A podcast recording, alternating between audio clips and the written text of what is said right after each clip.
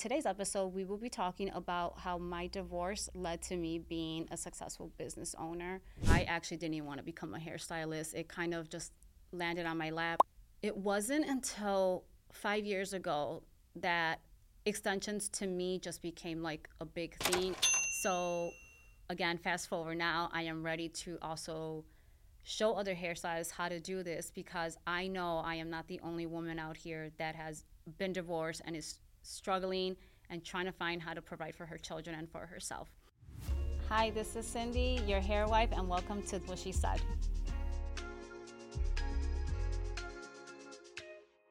On today's episode, we will be talking about how my divorce led to me being a successful business owner.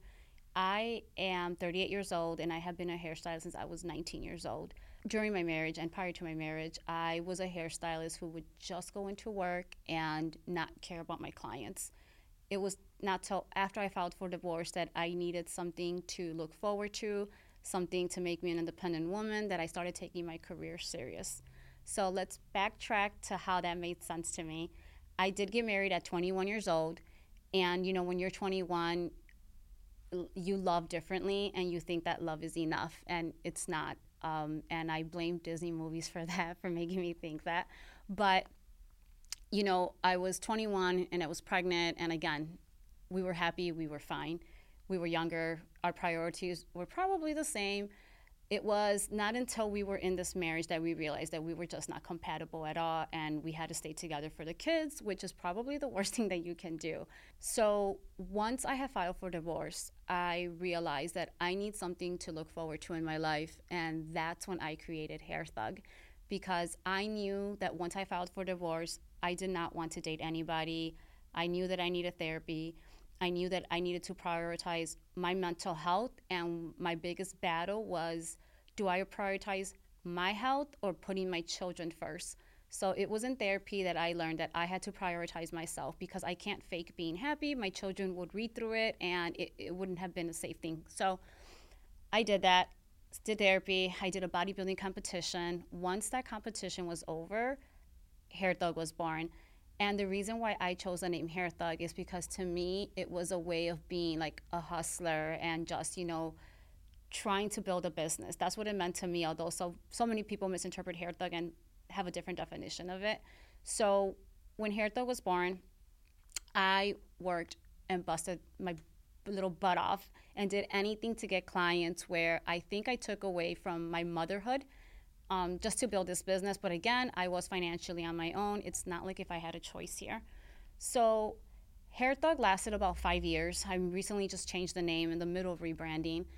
But it was probably one of the best experiences of my life because during this time I realized that I could be the strong independent woman that I never thought I could, you know, being first generation Mexican here. We are used to the woman staying home, cooking and cleaning. I didn't come from a generation where the the woman had to work. That wasn't something that was, you know, again, I didn't grow up with that. None of my aunts did it. None of my, my obviously my mother didn't. So it was interesting to be like one of the first people in my family to have that, and I'm not upset about it. Um, although I would have probably liked the idea of staying home again, it gave me the opportunity to just be this independent woman and set high standards for myself and to allow my two daughters to see that you don't need a man to survive in this in in your life, right? Although I wouldn't give them that advice. But let's talk about hair thug a little bit. I actually didn't even want to become a hairstylist. It kind of just landed on my lap because my senior my senior year of high school, my French teacher sat me down told me to close my eyes and to just pick an environment that I will be happy in. And I did that. And it turns out that I set a salon and I blamed the movie Legally Blonde and all that for that choice.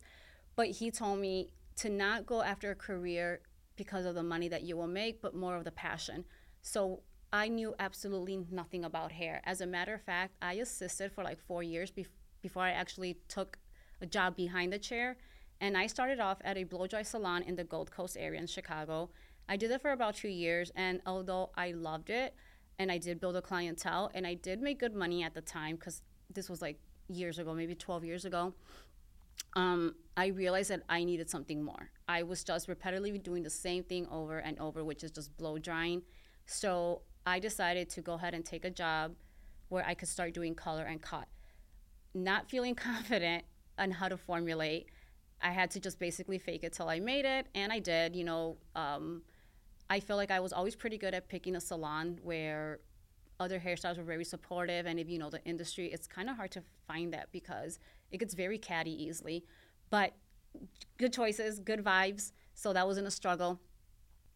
Once I started taking color and cut, I did that for a few years. It wasn't until five years ago that extensions to me just became like a big thing. It started blowing up on social media and I needed to make money. I just I had to. Like I have children, I'm a single mom. I was on food stamps at the time and I was actually very embarrassed of it, but it's okay to tell this story just hoping to inspire someone that it's okay to do what you have to do to make it to survive for your family. So I remember I only had $2,900 in my bank account and the extension class was $2,000. And I remember calling my best friend and telling him, I think I'm going to take this class, but I don't know how I'm going to pay my rent next month. And he's like, do it. Just do it, and God will figure out a way. So I remember I took the class, but prior to booking that ticket, I was like, if the airfare and the hotel is cheap, it's going to be a sign to do it. I go on Expedia, and the flight and the hotel is only $175. So I was like, okay, this is it. I have to do it. So I took most of my savings out to take this class and I had to make this work. I had to make this work because again, I did not know how I was going to pay next month's rent. So I flew out to Arizona, took an extension class, came back. I already had three models lined up and I just started promoting extensions from there. And that's what I basically do now. 90% of my books are full of extension clients.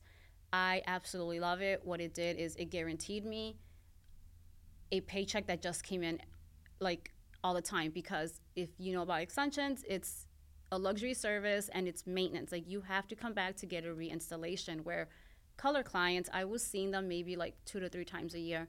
It wasn't enough for me. It wasn't enough to keep putting food on the table. So once I started doing extensions and I had a clientele, it took I know it takes about two years to build a clientele, but when I tell you guys that I was on social media posting stories like 10 times a day, three posts a day on like my regular page, I just had such a clientele that I was able to build this clientele in maybe seven months. So I know it's hard and it took everything out of me blood, sweat, and tears, time for my children, but I made it happen in seven months and no regrets, obviously, up to this point.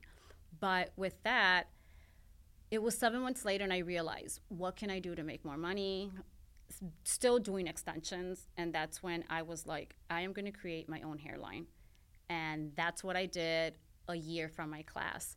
And i had to do my research and not only did i have to do a research i spent so much money. I should say i invested so much money into finding the right supplier.